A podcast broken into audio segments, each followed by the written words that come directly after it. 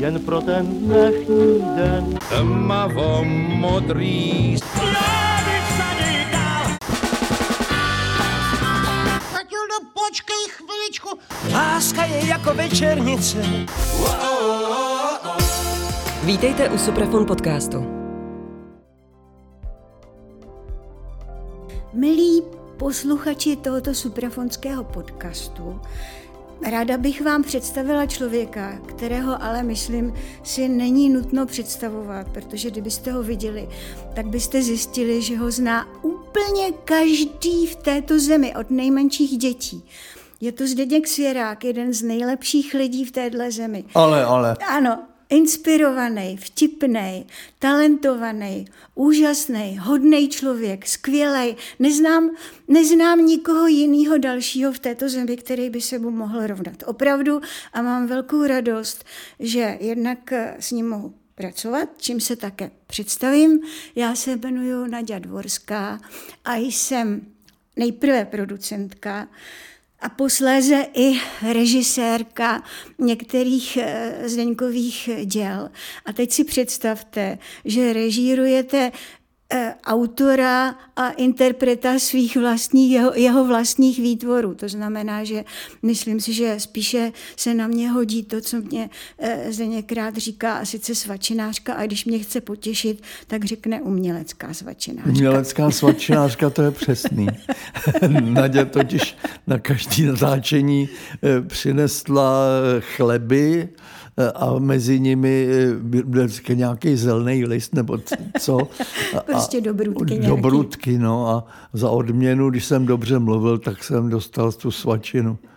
Tak a my jsme se sešli hlavně proto, že vydáváme nyní poslední Zdeňkovou knihu ve zvuku a ta se jmenuje Povídky a jedna báseň a budeme si o těch povídkách a jedné básni povídat, ale až nakonec, protože nejdříve schrneme to, co všecko se Zdenkem Svěrákem už za téměř půl století v Suprafonu vyšlo. A to jsem se právě chtěla zeptat. Prosím, Zdeňku, začali Cimenomanové někdy v roce 76, vyšel, myslím, že první eh, dlouhý, široký a krátkozraký. Ano. Kdo byl iniciátorem celého toho zvukového vydání, toho představení? Nemohl to být pan Šrámek? Já se domnívám, že ano. On potom hrál ve vašem filmu Nejistá sezóna, ano, že? Ano, ano. A uh, ještě někdo kolem toho, jak to tehdy probíhalo? Protože... Já si vzpomínám, že kolem toho vždycky byl pan Tušl. Jirka, ale to tam no. ještě Jirka Tušel nebyl. Ještě ne. To ještě ne, to je rok 76. Tak to Ten je pro mě té... moc daleko, ale víš, na co si asi vzpomínám, že my jsme se toho báli. My jsme byli tak neskušení, že jsme si mysleli, že když ta hra vyjde na desce suprafonu, že už ji každý bude znát a nebudou nám chodit diváci. Skutečně, tak takovouhle bláhovou obavu jsme věděli, nevěděli jsme, že opak je pravdou. Já si vzpomínám, že v té době jsme pouštěli vaše desky od začátku do konce, od začátku do konce, furt, furt, furt do kolečka, takže jsme to znali všichni z paměti a nestalo se vám pak při představení, že se diváci dožadovali to, aby to bylo stejné jako na té desce? To vždycky způsobí u těch znalců jako oživení v sále, když tam je něco jiného, ne, než znají. Ale má to výhodu, že oni dokážou napovědět, když herec zapomene a někdy i zborově.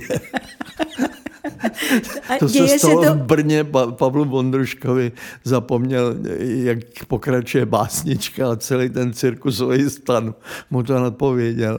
To je moc hezký. No, eh, kromě teda těch LPček, tak eh, ještě eh, se v Suprafonu začala vydávat tvoje tvorba pro děti a ta začala taky velmi brzy a vydali jsme ve takovém kompletu, který se jmenuje pohádky, mm-hmm. tak tam jsou tři auta, Krápník a Františka, kolo se zlatými rávky a Radovanové radovánky. Ta tři auta, to jsou z roku 63, to si byl to prvotina. mladoučký mm. chlapec a to si začal hned pracovat pro rozhlas a dělat pohádku o třech autech.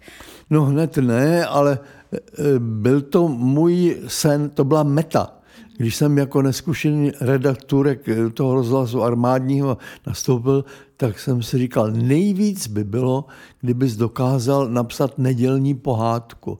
Protože to bylo tak poslouchaný útvar, že celé rodiny čekali po obědě, až se to spustí. 13.30. No, no. A, a tam to bylo prostě, e, e, tatínek se posadil ke kamnům a on byl na zádách holosti, tak se hřál o ty kachle a maminka měla nádobí, ale směla jen tiše, ne, aby s, s, tím rachotila, rumplovala. Nerumpluj, s tím je pohádka. No a já jsem se položil na gauč a, a spustil jsem fantazii, jak asi ta princezna vypadá. Tak, no čili tenhle ten cíl jsem si splnil nejdřív tou pohádkou Tři auta a to byla opravdu zvláštní pohádka, ne, nestala se nějakým šlágrem, ale ta, ta pohádka Tiché šlapací království, která později byla přetočena pod názvem eh, Kolo se zlatým měrávky, ta už ta byla eh, velice populární, tam, tam k dosažení té mety došlo. No, my jsme si spolu seznámili v roce 95, když jsme nahrávali eh, Radovanovi Radovánky.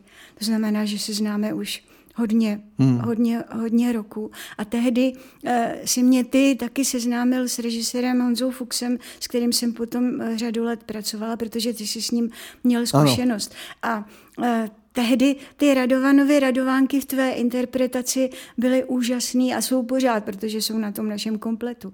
Ale čím se lišili od toho, od toho filmu? Od televizi, od televizní podoby. No tam eh, to dělal eh, režisér pan Smetana a já jsem se nesměle eh, nabít, že, že bych měl chuť toho Radovana namluvit i vyprávět to. A on říkal, no to je vyloučený, pane Svěrák, protože já jsem byl jako, jako speaker neznámý. No a že už to má pro Luďka sobotu tak já jsem si říkal, no budete jiný, než jsem si představoval, ale bude to určitě veselý. No veselý to bylo, ale mě to nedalo a namluvil jsem si to potom sám u vás. A já ti tím pádem děkuji, protože jsem se eh, dostala na úplně jinou kolej, protože jsem i předtím dělala úplně jinou práci v tom suprafonu. Mm-hmm. Takže díky tobě jsem se opravdu uh, jednak seznámila s tím Honzou a, a rozvinulo to i v mém případě úplně jiné možnosti. Takže strašně, ještě dodatečně ti znovu děkuji. Ale uh, musím říct, že v těch pohádkách uh, se objevuje tvá neuvěřitelná uh, tvůj vtip, to je tak tak vtipný všechno, Myslíš? že to je úplně no, nádhera. Kromě pohádek jsme ještě vydali operky, písničky, pan Buřtík a pan Špejlička a Zdeněk Svěrák eh, vypráví své pohádky, tatínku, ta se ti povedla. No, a to, to už si ale psal pro své děti, že? To jsem psal pro své eh, malé děti, pro Haničku a Honzíka. A tam, tam má zvláštní osud, ta pohádka. Já jsem to nabídl Albatrosu, protože jsem eh, to bylo po zkušenosti s mými dětmi, které, když jsem jim eh, položil otázku, jestli chtějí, abych něco přečet a nebo vymyslel, tak vždycky vymyslel, vymyslel. A eh, oni si vybírali témata.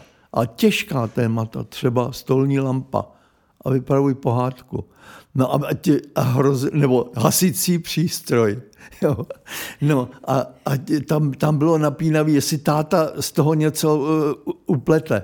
No a já jsem tohle to právě udělal v, v té knížce Tatínku, ta se ti povedla, myslí se, ta pohádka se ti dneska povedla. A nabít jsem to Albatrosu a oni mi to odmítli s tím, že to nemá žádný nápad a, a že nic nového nepřináším. A já jsem po deseti letech na to narazil, na ten rukopis, přečet jsem se, si to a zjistil jsem, že, že se mi to pořád líbí. A tak jsem měl tu drzost, že jsem do toho Albatrosu napsal. Po deseti letech jsem si přečetl svůj text a zjišťuju, že je stále výborný. Zkuste se na to podívat také jinýma očima. A oni to vydali. No a my taky jsme to vydali ve zvuku v tvé interpretaci a má to obrovský úspěch, takže to je tak. A teď bychom mohli na to navázat, protože kromě e, tvorby pro děti, tak e, píšeš i pro dospělé a tady máme úplně obrovskou přehlídku tvých povídek, e, kterými jsme začali někdy ba, ba, ba, před kolika lety, já se podívám, e, před 13 lety vyšla první zvuková verze Zdeněk Svěrák povídky a na to navazaly řady, řady dalších povídek, povídek, povídek, až k těm dnešním, ke kterým se posléze dostaneme. Ale já jsem se jenom tě chtěla zeptat, protože vím, jak při těch našich nahráváních, jak máš sebou notýsek a tam si zapisuješ eh, zajímavosti, které, když si při té svačince povídáme, mm-hmm. takže se zeptáš, jestli to můžeš někdy použít. Máš eh, takovýhle opravdu inspirativní zdroj z toho, co ti kdo povídá? Já zjišťuju, že bohužel těch zápisků ubývá asi je to tím, že jak se málo teď eh, stýkáme eh, v době toho koronaviru, tak eh, ubývá mých zápisů, nápadů a ono ubývá i vtipů. Ještě jsem nezažil období ve svém dlouhém životě, kde by se tak málo vyprávěly anekdoty. Jo, a já nemůžu přijít do společnosti nebo do divadla a říct, kluci, mám novej, protože nemám. To je zvláštní, je zvláštní situace. Taková propada, propadák historický, protože to se nedělo nikdy ano, ano. A za mého jsme života. Si tím pomáhali, ano, když nám bylo ano. úzko, tak naopak For se byl přece no. to, čeho jsme ano. se chytali všichni, jak eh, ano. záchrana tonoucího. Takže to je pravda, že eh, mm, já také ne, neznám mm. teď poslední dobu anekdotu a znám ale naopak tebe, který vždycky přijdeš a začneš vyprávět eh, for, aby jsme se všichni no, právě, dobře naložili ale... a měli jsme radost ze život. Ano, dneska tě zklamu, nemám nic. ale přesto mám radost, že můžu s tebou ten rozhovor dělat. Prosím tě, my jsme kromě teda těch povídek, ze kterých pravděpodobně si taky čerpal teď pro premiéra bude za týden nebo za ano, 14 ano. dní filmu Betlémské světlo, tak si ještě e, namluvil ve zvuku i e, své dvě další knížky, a to sice e, Strážce nádrže, post, teda Postrništi bos a Strážce nádrže. Postrništi bos už byl hmm. také krásný film, z kterého jsem úplně nadšená. A Strážce nádrže zatím ještě žádný film nebyl. To asi se pro film nehodí. Mm-hmm ten eh, to do, dopisový formát jasně. je proto nejlepší ne, asi. Jasně, jasně, jasně, jasně. No a prosím tě, eh, jakým způsobem si, jestli můžu ještě pro ten film ten poslední, eh, to betlémské světlo, světlo jak, si, jak si vycucával ty příběhy z těch svých povídek, jak si to dělal? No, tam k tomu vycucávání došlo u Honzy já jsem nenapsal scénář, ale Honza si vybral tři z mých eh, povídek a spojil je. A spojil je tak, že já, kdybych dostal za úkol ty tři povídky eh, nafilmovat, tak bych udělal jednu, pak druhou a pak třetí, ale on se tohohle bál, protože říká, že ten divák, sotva se s těmi postavami seznámí, tak už příběh končí a začíná další seznamování, tak on to ty povídky táhne, jako by nabral do té rybářské sítě eh, všechny ty postavy ze tří povídek a dohromady to vypráví. No a eh, jsou to tři povídky Ruslan a Ludmila, fotograf a betlémské světlo a podle té závěrečné taky dostal ten film název. Abych ti řekl pravdu, tak on se k tomu dostal, protože se mu nelíbí scénář, který se mu dal, eh, scénář pohádky pro děti, a abych už neotravoval s tím, aby to natočil, tak si napsal tenhle scénář a dal mi tam hlavní roli. Čili já jsem na dva roky přestal Psát dotírat. pro děti. No, no. Ale to se mailí, jestli si myslíš, že já s tím přestanu. Já se nemůžu dočkat toho filmu a jsem hrozně zvědavá, jakým způsobem to, si to zpracoval, nebo jak to Honza to zpracoval. no. Eh, Při každém eh, eh, vánočním betlémském světle na tebe myslím.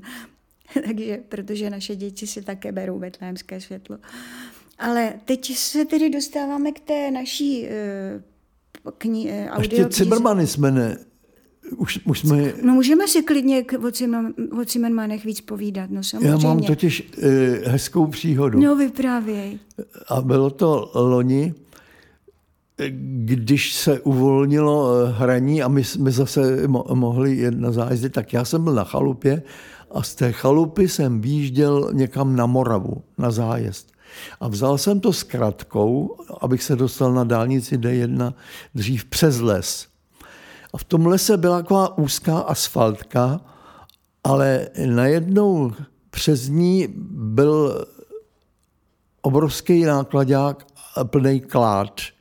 Nakládali prostě klády. A či, čímž já jsem nemohl projet. Hrozilo nebezpečí, že to nestihnu. Tak já jsem se šel k tomu člověku, který ovládal ten nakládací jeřáb a říkal jsem mu, prosím vás, já jedu na zájezd a hrozí nebezpečí, že to nestihnu. Jak myslíte, že budete dlouho tady ještě nakládat? On říkal, no dost dlouho, ale můžeme udělat dohodu. Já vám vycouvám, když mi podepíšete CDčka Cimrmani.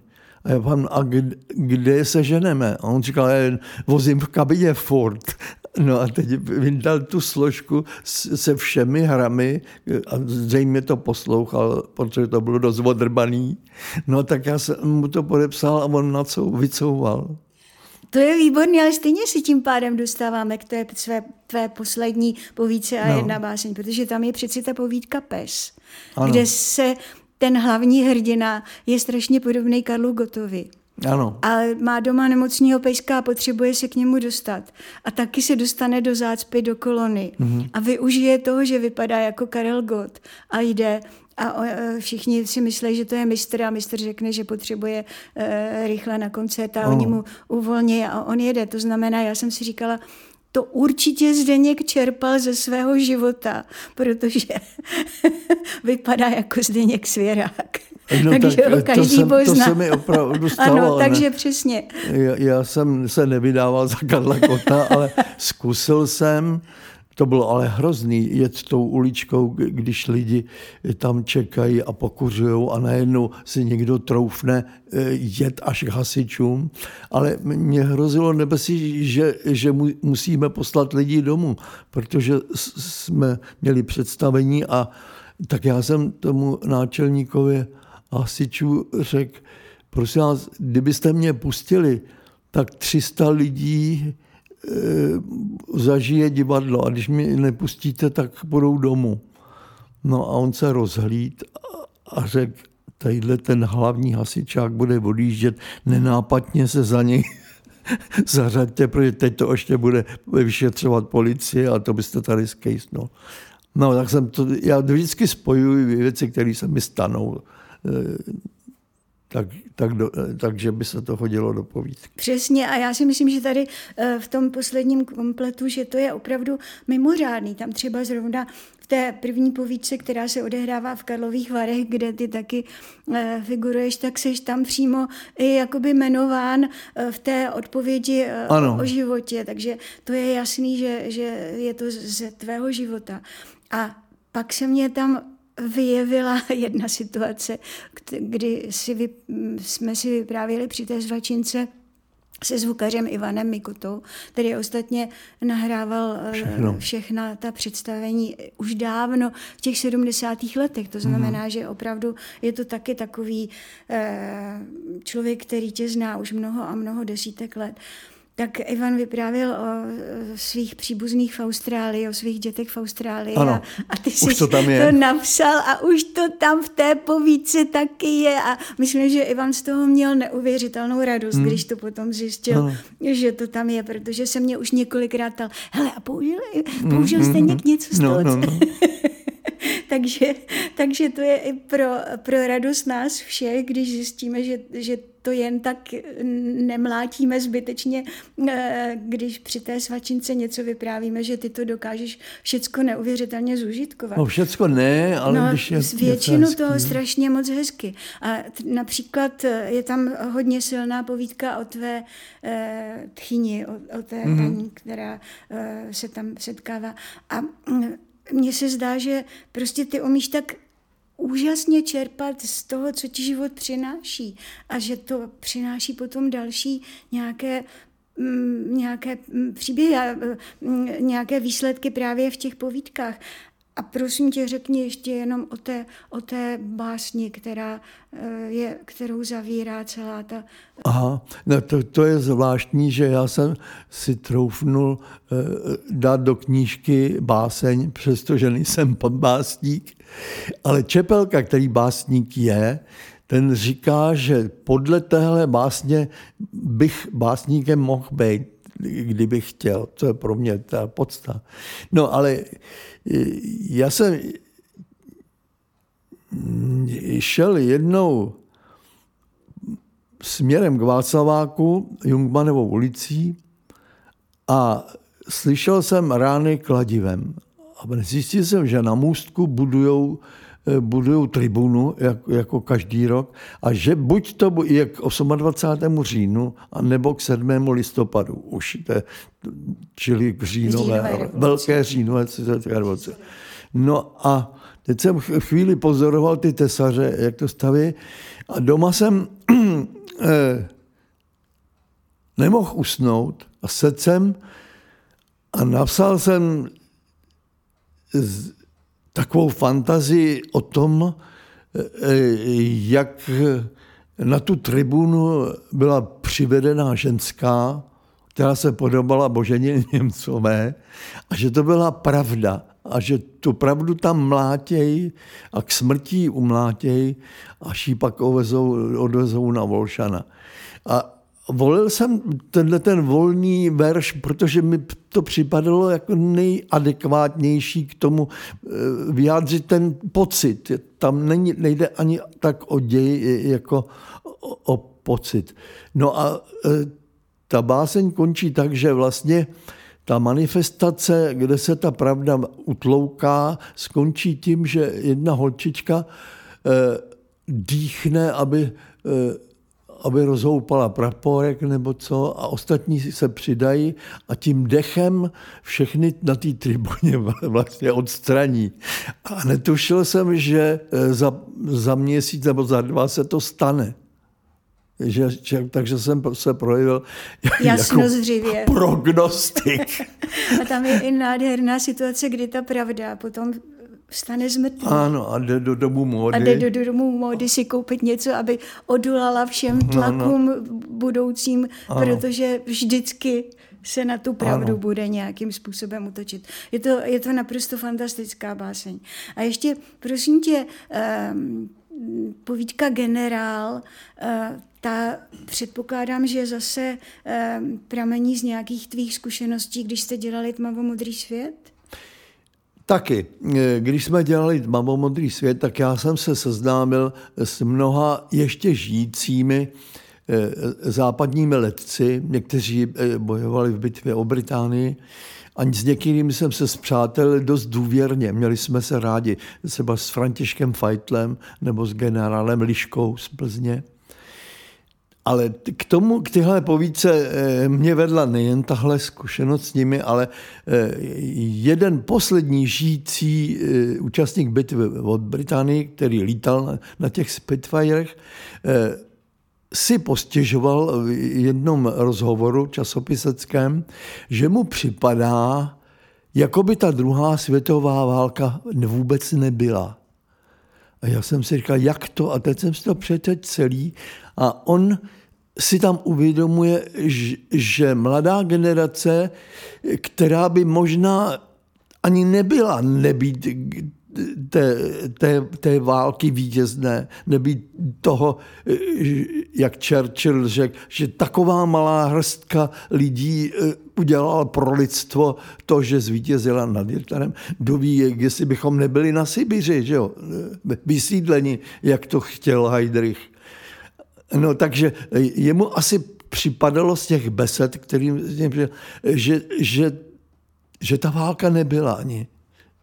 Rozumíte? A to o tom mě vedlo k napsání té povídky, která takovou besedu se studenty eh, zachycuje je to nesmírně silný. Ka- každý z těch příběhů buď je nesmírně silný, anebo je e, vtipný a že se člověk může smát, anebo je to skutečně jako záznam nějaké reality, třeba o tvých plotýnkách nemocných ano. a tak dále.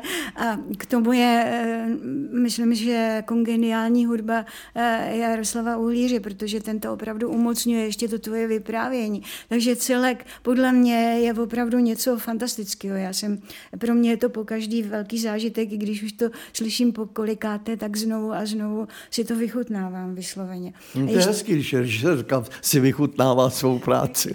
no není to moje práce, je to hlavně tvoje práce. Ale jenom mě ještě prosím tě řekni, to by mi taky zajímalo, eh, jak to bylo eh, s tou ruinou, kde jsi k tomu přišel. Eh, to je jedna z mých prvních povídek z 60. let. My jsme jednou šli dvě rodiny, Bořík Pence, eh, kolega z divadla, ale to ještě nehrál s námi. Oni měli na, na Šumavě chalupu a šli jsme na výlet na hrad Choustník. A bylo horko a než jsme se tam vyšplhali, tak to... A byli jsme strašně zklamaní, že ta námaha nestála za to, že ten průvodce vlastně neměl eh, nám co říct. Říkal, to je to vyhořelo a tady bylo tohle.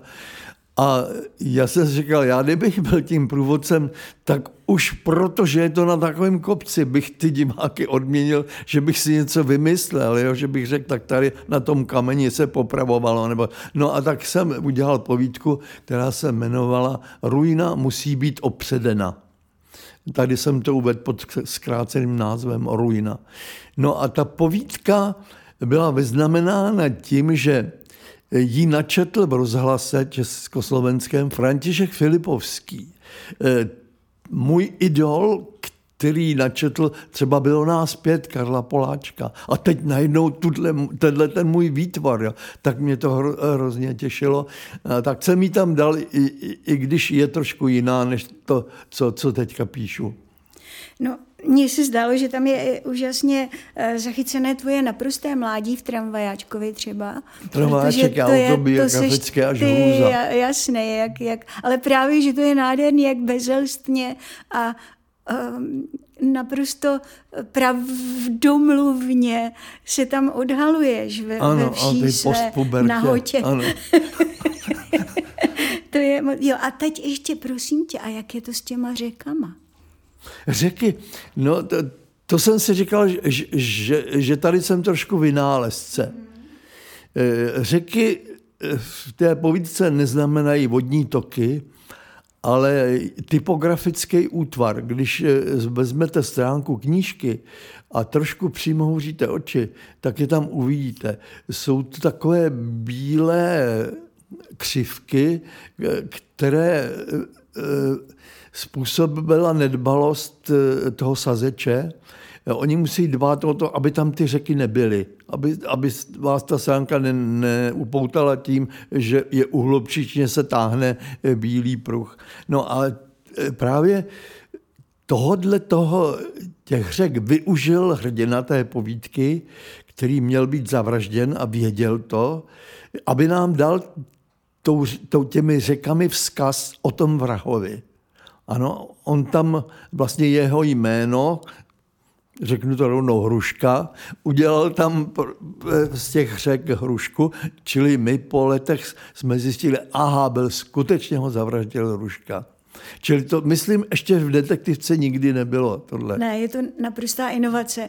A, a neřekla bys, neřekla bys, anebo řekla, jak to bylo těžké, když jsme v té knižce to chtěli udělat tak, aby to nebylo okaté, aby člověk skutečně to neviděl na první pohled, ale teprve s těma přimouřenýma očima. Někdo nebyl schopen tu hrušku tam vidět a někdo ji viděl moc brzo.